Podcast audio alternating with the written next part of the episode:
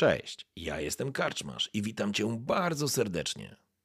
Niezwykle miło mi Cię gościć w progach mojej karczmy. A teraz usiądź wygodnie, odpręż się i daj porwać się historii, którą mam do opowiedzenia. A jeśli spodoba Ci się to, co usłyszysz, zawsze możesz rozważyć wsparcie mnie za pomocą patronite.pl. Link znajdziesz w opisie. Życzę miłego słuchania. Oby nam się! Kroniki Waloranu. Kronika pierwsza. Cena neutralności. Rozdział drugi. Pan bólu. Schowałem kryształ wizji do skrzyni. Przetarłem twarz. Miałem wrażenie, że czuję słony smak krwi w ustach. Inwazja się zaczęła. Plan Cherubina zaczynał się ziszczać. Kimkolwiek był Archibald Tiron, dostarczył mi ważnych informacji. Noxus nie będzie się bawił a Swain jasno i wyraźnie zaplanował kampanię przeciwko Ionii, w której terror będzie kluczem. Ma kruszyć serca i wolę walki. Noxus nie popełni błędu. To oznacza, że podpalenie kaplicy wypełnionej jeńcami było zaledwie początkiem potworności, jakie zostały zaplanowane w chorym, ale genialnym umyśle Swaina. Doskonale wiedział, że Rada Sprawiedliwości nie może się wtrącić – Ionia na własne życzenie odrzuciła możliwość dołączenia do ligi. Teraz Swain to bezlitośnie wykorzysta. A raczej Cherubin jego rękoma. Jedyną szansą są sami Joniończycy. A ten sierżant trafił w sedno. Gdyby był to jakikolwiek inny naród, uznałbym wynik wojny za przesądzony. W przypadku Jonii sprawa była otwarta. Dopiero teraz to wszystko się zacznie. Przeciągnąłem się w fotelu, odpalając iskrą fajkę. Gęsty dym wypełnił moją pracownię, a ja mocą zmuszałem dym do przyjmowania fantazyjnych kształtów. Muszę zebrać więcej informacji i podjąć działania osłonowe, inaczej Noxus urośnie w siłę, zdobywając bogate tereny Jonii i przejmując ich wiedzę. Czas zacząć własną grę, gdzie intrygi będą ukryte w intrygach, a duchy będą bawić się w duchy. Odłożyłem fajkę i pociągnąłem łyk wina. Było zbyt cierpkie. Sięgnąłem do skrzyni po kolejny kryształ wizji. Opisany był jako Annabelle Fouché, medyk polowy wojsk inwazyjnych Noxus. Poczułem delikatny i przyjemny chłód w dłoni. Otworzyłem się na nadchodzącą wizję. Anabel, Anabel do mnie! krzyknął chirurg Damien Wex. Gdzie ty do cholery łazisz, dziewczyno? Nie widzisz, że potrzebuję twojej pomocy? Kolejny bohater tej cholernej wojny wykrwawia mi się na stole. Damien sięgnął po narzędzie i próbował coś złapać w otwartej klatce piersiowej żołnierza. Namiot szpitalny był obszerny. Znajdowały się w nim cztery sale operacyjne. O ile można nazwać salami przedzielone płótnem pomieszczenia, w których centralnym punktem były stoły chirurgiczne. W każdej z sal prowadzone były operacje. Całą windą, jak nazywano szpital, zawiadywał Damien Wex, główny chirurg w randze majora. Anabel była jedynie pomocą i medykiem polowym, której zadaniem było dostarczenie rannych z pola bitwy do windy. Złap to! Wex wyciągnął kawałek wnętrzności i złożył palce w znak mocy. W powietrzu uniósł się swąd przypalonego mięsa. Znak odkażający, wzmocnienie i zaszyj tego głupca. Albo, albo od razu prześlij go do Akademii Powtórnego Narodzenia. Uśmiechnął się ironicznie. Damien Wex był jednym z niewielu jordlów służących Noxusowi. Niewielki wzrost rekompensowały umiejętności godne największych mistrzów medycyny. Jego stosunek do nekromancji był powszechnie znany. Nienawidził jej i przy każdej okazji o tym przypominał. Damien był geniuszem w swojej dziedzinie. Fouché przeczytała wszystkie jego opracowania i za każdym razem nie mogła wyjść z podziwu dla jego wiedzy i umiejętności. Nauczył ją bardzo wiele i choć poniewierał swoimi podwładnymi jak każdy oficer armii Noxus, to nadal był Jordlem. Dawał się lubić. Oprócz tego jego umiejętności pozwalały mu szybko awansować w wojskowej hierarchii. Podobno zszywał samego Swaina. Dzięki temu mało kto czuł potrzebę udowadniania mu swojej wyższości. Miał nie więcej niż metr dwadzieścia, rude futro na całym ciele i szpiczaste uszy – Mało kto mógłby uwierzyć, że taki milusi stworek może być majorem w armii Noxus. Anabel kończyła zszywać pacjenta, gdy Wex wskoczył na stół. Jeszcze tego nie skończyłaś? Dziewczyno! Przecież to nie operacja na otwartym sercu. Ile będziesz się z tym guzdrać? Skończ to i znajdź mnie na zewnątrz namiotu. Byle szybko! Nie czekał na odpowiedź. Zeskoczył i śmiesznym krokiem wyszedł z windy. Ionia była cudownym miejscem. Piękne wzgórza pokryte zielonymi łąkami i lasami, krystaliczne, czyste rzeki i strumienie. To miejsce miało stać się cudownym kurortem dla wojskowych i szlachty Noxus. Wex siedział oparty o kamień i popijał wino. Nadchodził zmierzch, a powietrze było ciepłe i orzeźwiające. Anabel podeszła, wycierając krew z rąk w biały fartuch. Majorze, w czym mogę pomóc? Zasalutowała. Spocznij, dziewczyno. Musimy porozmawiać. Na twarzy kobiety pojawiło się zdziwienie. Była przekonana, że dostanie naganę za opieszałość albo za niską efektywność. Jednak Wex był wyraźnie czymś zmartwiony. Krzaczaste, czerwone brwi były nastroszone i niemal zasłaniały mu oczy. Joniańczycy stawiają skuteczny opór. Mam nadzieję, że to zauważyłaś, powiedział zgryźliwie. Nie mogła tego nie zauważyć. Winda pracowała od 24 godzin bez przerwy, a to oznaczało, że Noxus miał ciężki orzech do zgryzienia.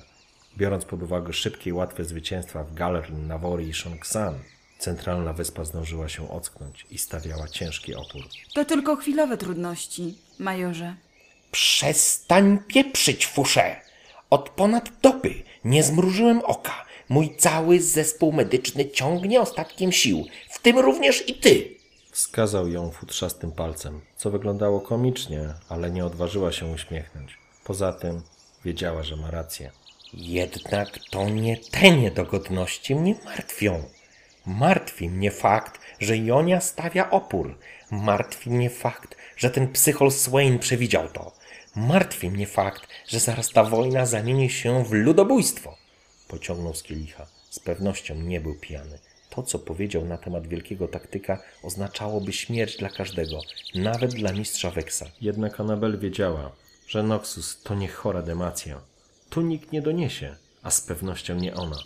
Mm, nie rozumiem. Pewnie, że nie rozumiesz, bo masz rozum wielkości orzecha. I to laskowego, bo gładki. Ech, pewnie i tak nie zrozumiesz. Machnął ręką. Rozumiem, rozumiem. Ilość zwojów mózgowych odpowiada inteligencji. Więc skoro major mnie porównał do orzecha laskowego, czyli gładkiego, oznacza to, że jestem debilem. Uśmiechnęła się, bo wiedziała, że to go rozbawi, a wyraźnie tego potrzebował. Wex wybuchnął śmiechem. Fakt, że tak mówisz, oznacza, że jesteś mądrzejsza niż mogłoby się wydawać. Ale mi się tutaj nie rozklejaj. Potrzebujecie ostre jak skalpel, uniósł wskazujący palec. Wiesz, kto jest powodem opóźnień w kampanii? Generał Yi, mistrz Yi, jak go nazywają. Mistrz wudżu, starożytnej sztuki walki. To dzięki niemu mamy pełne ręce roboty. Łyknął wina i sięgnął po butelkę ukrytą w zaroślach. Podobno nosi specjalny hełm, zbudowany przez nas, Jordlów. Wbił kciuki w piersi, uśmiechnął się. Dzięki niemu widzi wszystko i potrafi odbierać świat jak owad. Uczyłaś się anatomii owadów, prawda, dziewczyno? Tak jest. No to potrafisz sobie to wyobrazić, że jego mózg potrafi przetwarzać na bieżącą taką ilość danych. To niesamowite. Mówią, że walczy tak, aby styl voodoo wdarł się w serca przeciwników, po to, by zmrozić je strachem i niepewnością. To trochę jak taktyka terroru Swaina, prawda? Palnęła bez zastanowienia. I za to cię lubię i dlatego cię wybrałem. Łapiesz w lot i widzisz więcej niż inni. Napij się. Podał jej kielich. Wino było ciężkie i słodkie. Swain nie przegrywa. Wie o tym każdy. Głównie dlatego, że sięga po wszelkie możliwe sposoby. Podrapał się po brodzie i pociągnął z butelki. W związku z opóźnieniami, jak podobno powiedział, nieudolnym krzewieniem terroru w Joniańczykach, sprowadza na wyspy posiłki z zaun. Wzywa w swoje szeregi szalonego chemika, Singeda. To psychopata, uczeń Warwika i ofiara własnych mikstur. Wizja Singeda, biorącego udział w inwazji, przeraziła Anabel.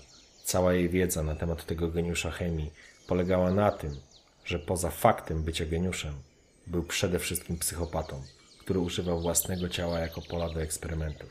I zamiast umrzeć, Stworzył z siebie potwora, który całkowicie utracił swoje człowieczeństwo. Nie inaczej, ale dołączy do nas dzisiejszej nocy. Mamy go odebrać i wesprzeć we wszystkich działaniach. Winda jest potrzebna tutaj, niedaleko frontu, wskazał na północ. Jak to mówią, raz jedziesz do góry i żyjesz, a raz zdychasz, jedziesz w dół, do samego piekła. Mimo to my zostajemy, ale ty będziesz dowodzić plutonem wsparcia medycznego dla Singeda. Jak wiadomo, jego ludzie mają zawsze całą masę wypadków, dlatego potrzebują stałej opieki medycznej. Spojrzał na nią i sprawiał wrażenie, że oczekuje, iż się nie zgodzi. Jednak w armii Noxusu nie było miejsca na niesubordynację. Dlatego stała wyprostowana na baczność i przyjmowała rozkazy. Dziewczyno, nie znam ich zamierzeń i planów, ale swoją noksjańską dumę schowaj sobie w buty. Ten człowiek to coś jest wynaturzeniem. Uważaj na siebie, nie kwestionuj niczego i chroń swój umysł. Nie daj się zniszczyć. Nie zatrać się w chaosie i bólu, bo nigdy stamtąd nie wrócisz. Wiedz, że Singet jest mistrzem bólu i cierpienia. Dołączysz z Plutonem do generała Dariusa i wraz z nim odbierzecie jednostkę Singeda. Wyruszasz za godzinę. Przygotuj się. Wychylił butelkę do dna i wyrzucił ją w krzaki. Stała przez chwilę z zaschniętym gardłem, zastanawiając się, co ją czeka. Spotkanie zostało dokładnie przygotowane i zabezpieczone. Darius nie zostawiał miejsca na pomyłki niedomówienia. Annabel, jako dowódca plutonu medycznego, została wezwana na odprawę. Jej stopień był zbyt niski, aby brać udział w spotkaniu na tym poziomie, jednak ze względu na rolę, jaką miał odgrywać jej pluton, uznano, że powinna się pojawić. W niewielkiej dolinie pomiędzy dwoma wzgórzami rozbito obóz. Na wzgórzach rozstawiono patrole, które z tej pozycji mogły z łatwością wypatrzeć nadciągającego wroga. Noc była jasna, co jeszcze bardziej ułatwiało pracę zwiadowcom. Na środku obozu znajdował się namiot dowództwa, a w nim odbywała się narada. Namiot był oświetlony kilkoma magicznymi kulami, które dawały jasne, błękitne światło.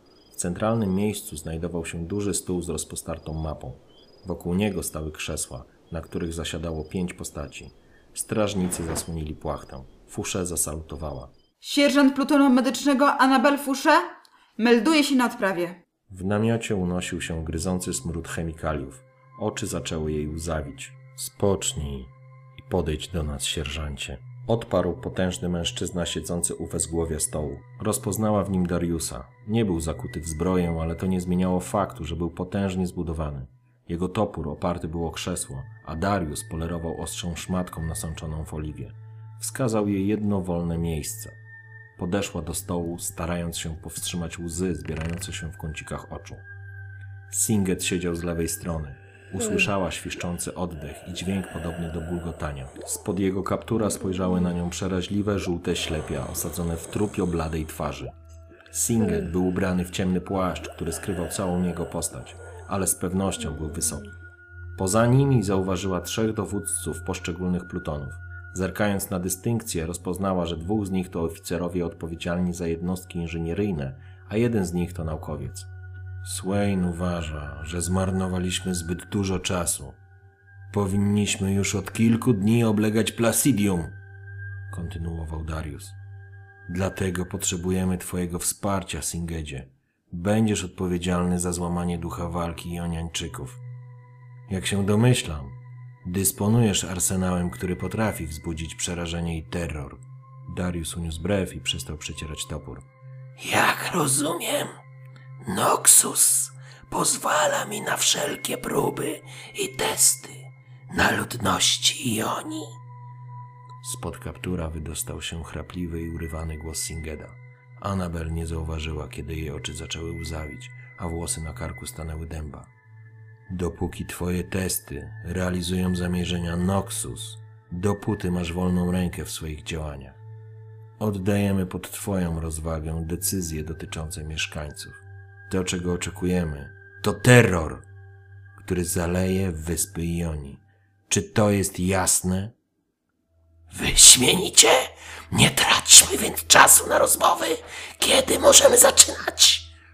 Głos Singeda stał się piskliwy. Wizja badań na mieszkańcach wyraźnie go podnieciła. Ten chory skurwiel już wyobrażał sobie swoje laboratoria. Um, chłopcy, zanim zaczniecie się bawić w tych swoich piaskownicach, mam wam coś do przekazania. Słodki głos nie należał do żadnej z osób zaproszonych na odprawę. Słowa płynęły od osoby, która właśnie wyłaniała się z cienia. Darius zerwał się z krzesła, chwytając topór. Singet syknął i odskoczył od stołu. Przez chwilę widziała nieludzko chudą postać obleczoną w elementy zbroi oraz całą masę kryształowych flakonów. Inżynierowie i naukowiec ruszyli w kierunku wyjścia. Postać weszła w krąg światła. Czarny, skórzany strój przylegał idealnie do ciała. Bujne, czerwone włosy opadały na ramiona. Anabel z zazdrością patrzyła na jej idealną figurę. Już się nie bała, ponieważ rozpoznała, z kim mają do czynienia. Katarina w pełnej okazałości. Fouché wiedziała, że gdyby byli jej celem, już pewnie by zwijali się w agonii. Darius dał się zaskoczyć i to wystarczyło. Dziękowała Bogom, że Katarina jest po ich stronie. Jednocześnie wiedziała, że Darius zabije żołnierzy odpowiedzialnych za ochronę. Prawdę powiedziawszy, mieli znikome szanse, żeby wykryć Katarinę, ale to ich nie usprawiedliwi w oczach Dariusa. Oni już nie żyli.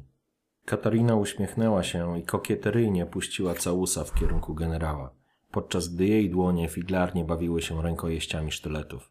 Generał Darius. Proszę, proszę.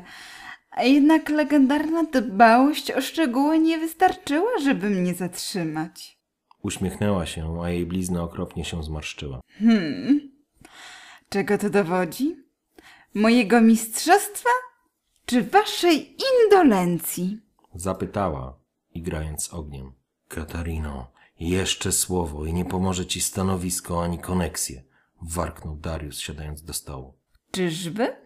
Chcesz złamać rozkaz wielkiego taktyka? Kolejny raz uśmiechnęła się wyzywająco. Milcz, dziwko! Darius zacisnął pięści i uniósł się nad stołem.